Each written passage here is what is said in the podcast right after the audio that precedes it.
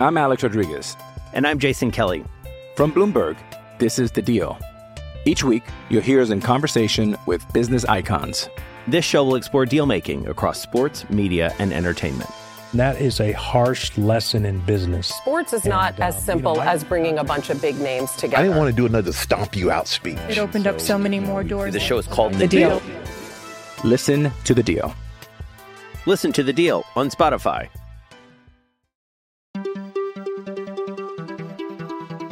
Welcome to Warriors Off Court, the San Francisco Chronicles NBA podcast. I'm your host, Warriors beat writer Connor Letourneau, and today I'm joined by Sam Vecenie, who covers the NBA draft for The Athletic. The Warriors' big prize for a lottery bound season is a top pick in June's draft. But how much value does that really hold? Is there anyone Golden State could take who would make an immediate impact? I caught up with Vecenie over the phone on Friday morning to discuss the strength of, of this draft, some of the top prospects, and what could make sense for the Warriors. Sam, thank you so much for joining me on the podcast. I'm a huge fan of your work, um, some of the most in depth draft coverage out there. To our listeners, if you haven't already done so, please give Sam a follow on Twitter.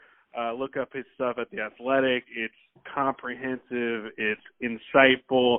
Um, and so I really appreciate coming on just to talk the draft and maybe what the Warriors could do.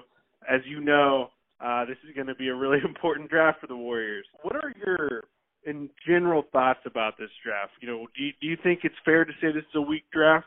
What a what a flattering intro, first and foremost. Uh no, I, I would say it's not a great draft, to be honest. I've been banging that drum for uh a good little while now. Uh, I don't really think that uh re- realistically when I say a little while, I've been banging that drum now for about a year and a half that this is probably not going to be a strong draft. Uh the freshman class in this draft is not particularly strong. We knew that coming in. It's a cyclical kind of business now whenever it comes to freshmen entering college basketball and you know over the last 3 years I think we've actually had uh some really good freshman classes entering college basketball and next year's freshman class uh also is going to be pretty outstanding in my opinion but you know this one's just a little bit down and you know I think that the teams that are rough this year are not in the easiest position to acquire a guy that is going to be ready made to play in the NBA from day one. But I do think that there are some guys that can, uh, you know, come in and, and maybe three years down the line bring some star power because this is a development draft as much as anything. There are guys that have real upside here. Yeah, in in every draft, even weak drafts, there's it seems like there's a, always at least a couple, one or two all-star caliber guys. You know, maybe like you said, they don't they don't show it as rookies, but they end up developing into it. Um, so the Warriors, you know, as I mentioned earlier, uh, one of the worst teams in the NBA right now. They're hoping to kind of follow that Spurs model in '96, '97, where they parlay one really bad year into a top draft pick like the Spurs did with Tim Duncan. I'm not saying there's a Tim Duncan in this draft, but use that to help them return to contention next season, whether it means trading the pick or or, or drafting someone. So looking at you know the guys in the top five, guys who could go in the top five. I know the three names I keep hearing as potential number one picks are Anthony Edwards, LaMelo Ball, and James Wiseman. Yeah, Anthony Edwards is like a six foot five power athlete kind of guy. Uh, definitely a scoring guard more than a lead guard. Uh, can shoot the ball, take some tough shots. Definitely a guy that has some shot selection concerns. We'll call them. Uh, you know, defends at times when he wants to.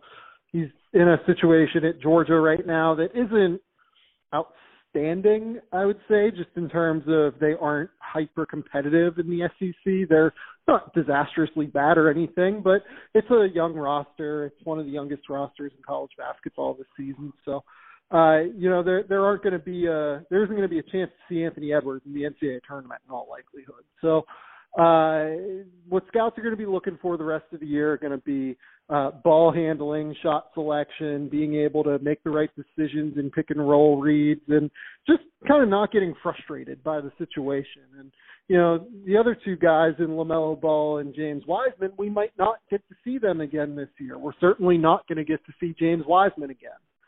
James Wiseman is a guy that uh, is seven foot one with something like a seven foot six wingspan, a guy that has real potential to affect the game as a rim protector inside, uh, a guy that can really uh, just use his length to affect shots in a way that uh, many guys just don't have the physical tools to do at the NBA level. He's done a great job on his frame and his body, but there are some concerns about his desire to get physical inside and his his motor, his want to, and uh, those are questions that have followed him around over the course of the last three years. The good news is that you know last spring was the most engaged I've ever seen him, going through McDonald's, going through Hoop Summit, going through. Uh, I believe he was also a Jordan Brand. Like those events were his best events, and it looked like he was on a positive upward trajectory in a way that, uh, you know, there were questions about going into his senior year. And obviously, he played three games. It was three, you know, mixed result games, two against really bad competition, and then one against Oregon, who was really good. Honestly, I think evaluators they're going to look at those games, but it's going to be tough on them to get anything out of them. And then finally, LaMelo Ball is as in some ways as difficult an evaluation as I can remember. Um, a, a very skilled player. I think he's probably the best distributor and playmaker off of the pass in this class. He is in a similar way to the way Lonzo was just an absolutely exceptional thinker of the game of basketball. He really uh, just has a very high feel for the game when it comes to making plays for his teammates. Now, he's also a little bit better than Lonzo, I think, in that he can actually make plays in the half court. His dribble is low, it's a little bit more functional. He can cross over left to right. He can actually gain some separation in a way that Lonzo struggles because he has kind of a high handle. Can he continue to develop as a shooter? Because I think the mechanics or something that an NBA team is I don't want to say like full on going to have to rewrite, but there are going to be some real adjustments there so that he can become a more consistent shooter. So I mean, and then the defense is kind of all over the place. He's a pretty solid instinctive help defender, but I think he also might be one of the worst on ball defenders I've evaluated in a while. So it, it's it's kind of a tough it's a tough sell all over the place with these top three guys. There's no there's no perfect prospect in this class. Yeah, and and you kind of touched upon it, but talking to people around the Warriors and scouts, I think what makes part of what makes this draft so difficult is that some so many of the top guys are hurt or aren't playing or might be done for the, the season. Obviously, Lamelo, James Wiseman. Um, I'm, I'm blanking on his name now. The guy, the other guy in Australia, the guard. Uh, uh, um, RJ Hampton. RJ Hampton. You know, there, there's a lot of these guys who they want more film on because they're they're a little bit of mystery still, and the film's just not there. You don't really have much choice but to just try to project. And you know, from a scout's perspective, how difficult is that when you know you, you don't have the film? Uh, very hard. Uh, there's going to be a lot of scrounging around for high school and AAU tape. Like you know, every NBA team has access to Synergy, and you know, for the most part, Synergy does have high school games and SMA AAU games, right? Especially, so it's going to be a lot of us scrounging around trying to find some tape on these guys that is usable and uh, is in any way translatable to the NBA, I guess is the way to put it. So, yeah, it's a really hard process. It's trying to uh, get as much information as you can, and a, a big part of it this year is going to be the intel work. Whenever you don't have a lot of tape on a guy, but you like some of what you see, but you don't like all of what he what he shows, you really got to rely on the intel and you got to rely on getting information from the right people and uh, finding out what you can about uh, just who these guys are and what their want is and what their work ethic is. What uh, do they have a desire to be great? Do they, you know, live in the gym? Like all of that stuff. Like some of that stuff sounds.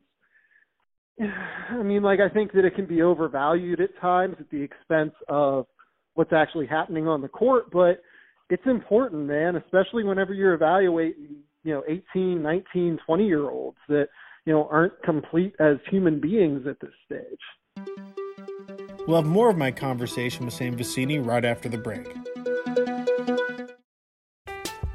I'm Alex Rodriguez. And I'm Jason Kelly. From Bloomberg, this is The Deal. Each week, you'll hear us in conversation with business icons. This show will explore deal making across sports, media, and entertainment. That is a harsh lesson in business. Sports is not And, uh, as you simple know, I- as bringing a bunch of big names together. I didn't want to do another stomp you out speech. It opened up so many more doors. The show is called The Deal. Listen to The Deal. Listen to the deal on Spotify. One thing I've been hearing from different circles is just uh, that the Warriors aren't super high on any of the guys mentioned in the top three, uh, Ball, Wiseman, or Edwards. Uh, they don't think those guys are the type of prospects that truly warrant number one consideration in, in a normal draft, and uh, I, I think they look at them a little bit as more more as projects than would be ideal to take someone at number one. Um, what I've been hearing is that if if the draft were tomorrow, and like I said, obviously a lot can change, but if the draft were tomorrow, they would, and they got the number one pick, they would either trade down or they would trade out of the draft. And one guy they really do like um, a lot is uh, Obi Toppin out of Dayton. And I wanted to talk to you a little bit about him. I know you've you've written a lot about him, and and I find him fascinating. Um, he's a guy who's 21 years old, uh, but he's only a sophomore because he had that prep school year and an academic red shirt. But he seems like just a freak athlete. What are what are your big takeaways on him?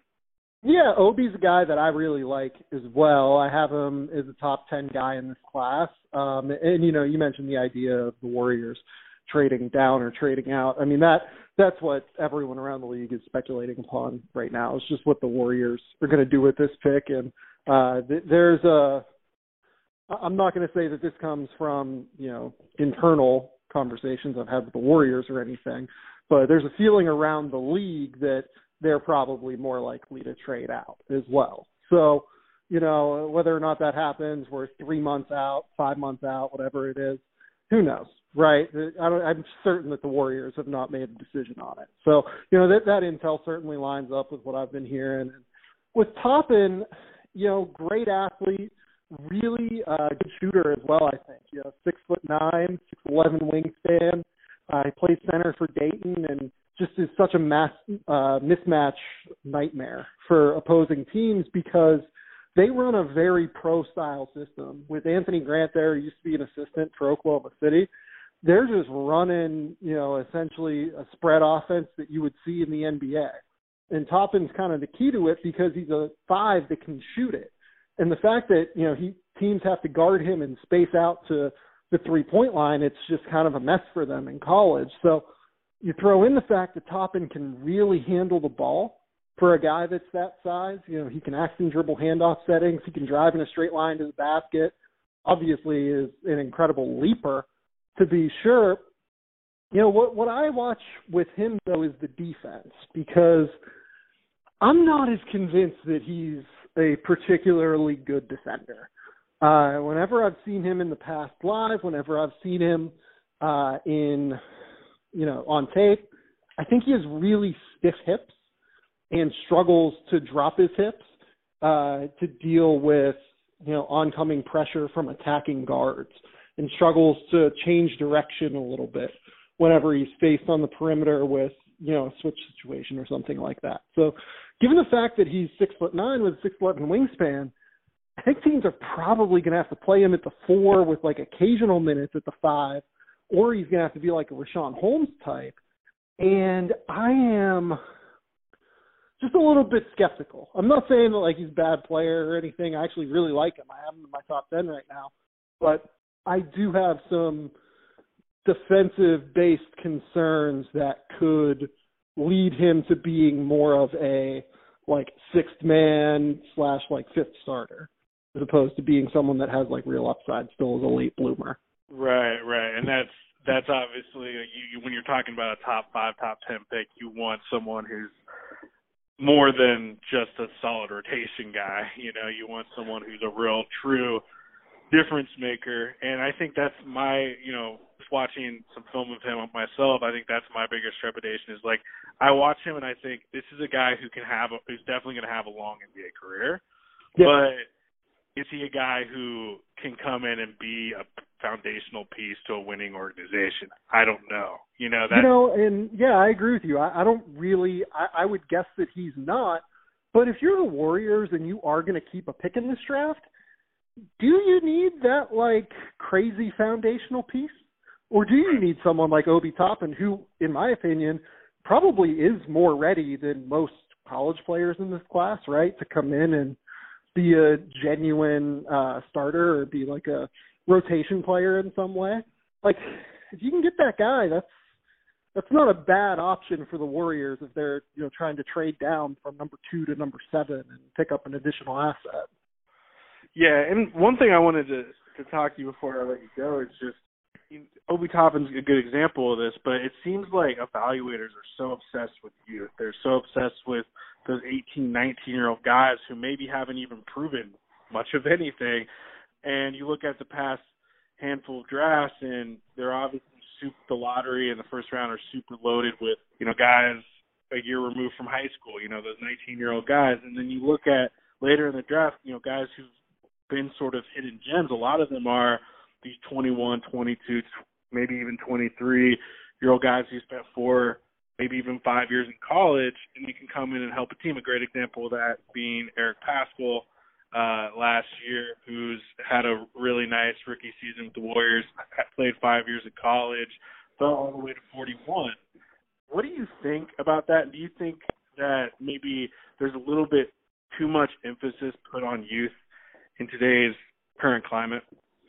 So it is complicated in terms of subject matter because part of it is a self-fulfilling prophecy, right? In terms of guys leave as soon as they are ready to leave, which, you know, in some cases ends up being when they're 19, 20 years old, and thus it kind of automatically reduces the draftable pool of 21, 22, 23 year olds in Eric's case, I believe. But also, I am someone that genuinely believes if you're drafting at 22, you know, 24. I think I had Paschall at 23 last year on my board. Take the guy that like can play athletically at the NBA level and has skill and you know has a has a translatable game to that level. Like Paschall to me was, you know, I never saw him as more than maybe a fifth starter, probably more of like a bench combo forward. But I thought that that's what he would become. And if you're at 23, I don't understand why you're not just taking that shot on a guy like that. Like, so whenever I'm at the top of the draft, I'm comfortable swinging for upside. Like, I get that teams at the top of the draft really need to take that shot to try and get that foundational piece, right? And realistically, at this stage, it's hard to find that foundational piece outside of the lottery, I think. Like, even Giannis went 15, Kawhi was, I think, 14, 15 like we can talk about these guys that get drafted lower, but like it's not everyone's going to be Jimmy Butler. Like you probably have a one percent chance to find Jimmy Butler if you draft him at you know twenty or whatever or fifteen because I think he went thirty. So like I, I do get it, but I do also strongly believe that it is a it's a real self fulfilling prophecy that kind of limits the overall draft pool whenever you're uh whenever you're in this draft process where 19, 20, 21 year olds tend to tend to come out as early as possible.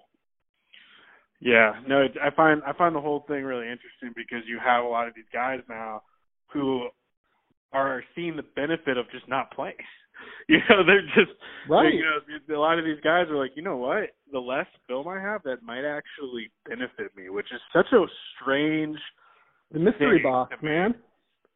yeah, it's fascinating to me. Like, hey, how if I just don't show anyone all my any of my weaknesses, I'll go in the lottery. You know, I mean, I think a lot of these guys who maybe didn't pan out lottery lottery wise, part of the, why, the reason they went in the lottery was because you didn't see a ton of them, and so you got kind of caught up in in the hype and caught up in their strengths, and you didn't really focus enough maybe on their weaknesses, and then they go into the NBA and they just don't look ready, and it's like, oh yeah, my bad. I didn't see that they can't defend multiple positions or that. You know what I mean? Like it it Yeah. to me the whole the whole scouting side of that is is a fascinating thing to to look at. Still think that too many scouts that work for NBA teams, to be honest, do focus a little too much on scoring as opposed to just guys can come in and knock down shots from distance and space the floor directly off the catch, or guys who can be multi-positional defenders, or guys that uh, make really quick decisions that lead to like skip passes versus um, you know, true assists that go into a box score, right? Like Terance Mann for me is a great example of that. Like I, I loved Terance last year, and the Clippers take him at 48 in part because they evaluated him as a guy that would really be able to help them a lot, um, it, just in the way that he affects the players around him. I, I do think that uh you know that there's a lot more that goes into scouting than just the box score there's a lot that goes into it uh even more than just you know the per season numbers that people put up and a bit too often evaluators do kind of fall back on those things. And i think that you know they fall back on them because if you take a guy that's supposed to go at you know 14 and you take him at 14 or 15 or whatever you're probably not really going to get hindered for it. And what do most media people look for? What's the most you know college basketball um people that are talking heads look for they look for scoring they look for all of the stuff that's readily available on the college court and you know i just don't think that that is a realistic assessment of where the NBA is going at this stage. Right. No, it's it's it's interesting. And and Sam, just as I let you go, just let our listeners know where they can find you on Twitter, where they can read your stuff. Um, you're you're one of my go-to guys preparing for the draft. Uh, like I said earlier, just the depth of knowledge. Uh, you can tell you really put in the work. Um, so where can they find your stuff? Yeah, go to the Athletic. Uh, I have a few things up today. We uh, uh, mock drafts up today, so updated that. Uh, Danny Leroux, uh, Seth Partnow, and I kind of talked about the Minnesota Timberwolves in a conversation, trying to fix them a little bit. Um, and honestly, kind of tangentially hit on something with the Warriors with D'Angelo Russell and Karl Towns. Go to the Game Theory podcast. You can find it wherever you find podcasting content, you know, iTunes, SoundCloud, Google Play. So yeah, just uh, I'm I'm available a lot of different places. You can you can find my work there. All right, Sam. I really appreciate it, man. I got to head to practice, but I really appreciate you coming on. That was super. That was great stuff. Yeah, anytime, Connor. Feel free to reach out. Warriors Off Court is part of the San Francisco Chronicle podcast network. Audrey Cooper is the editor in chief. If you like this show, we'd love it if you subscribe to it wherever you get your podcasts. And if you've got a minute to give us a quick review, that helps us build our audience so we can keep growing. Follow me on Twitter at con underscore cron and email me at cletourneau at sfchronicle.com. Support Warriors Off Court and a lot of great journalism with a subscription to the San Francisco Chronicle. There are print and digital editions. Find out more at sfchronicle.com slash subscribe.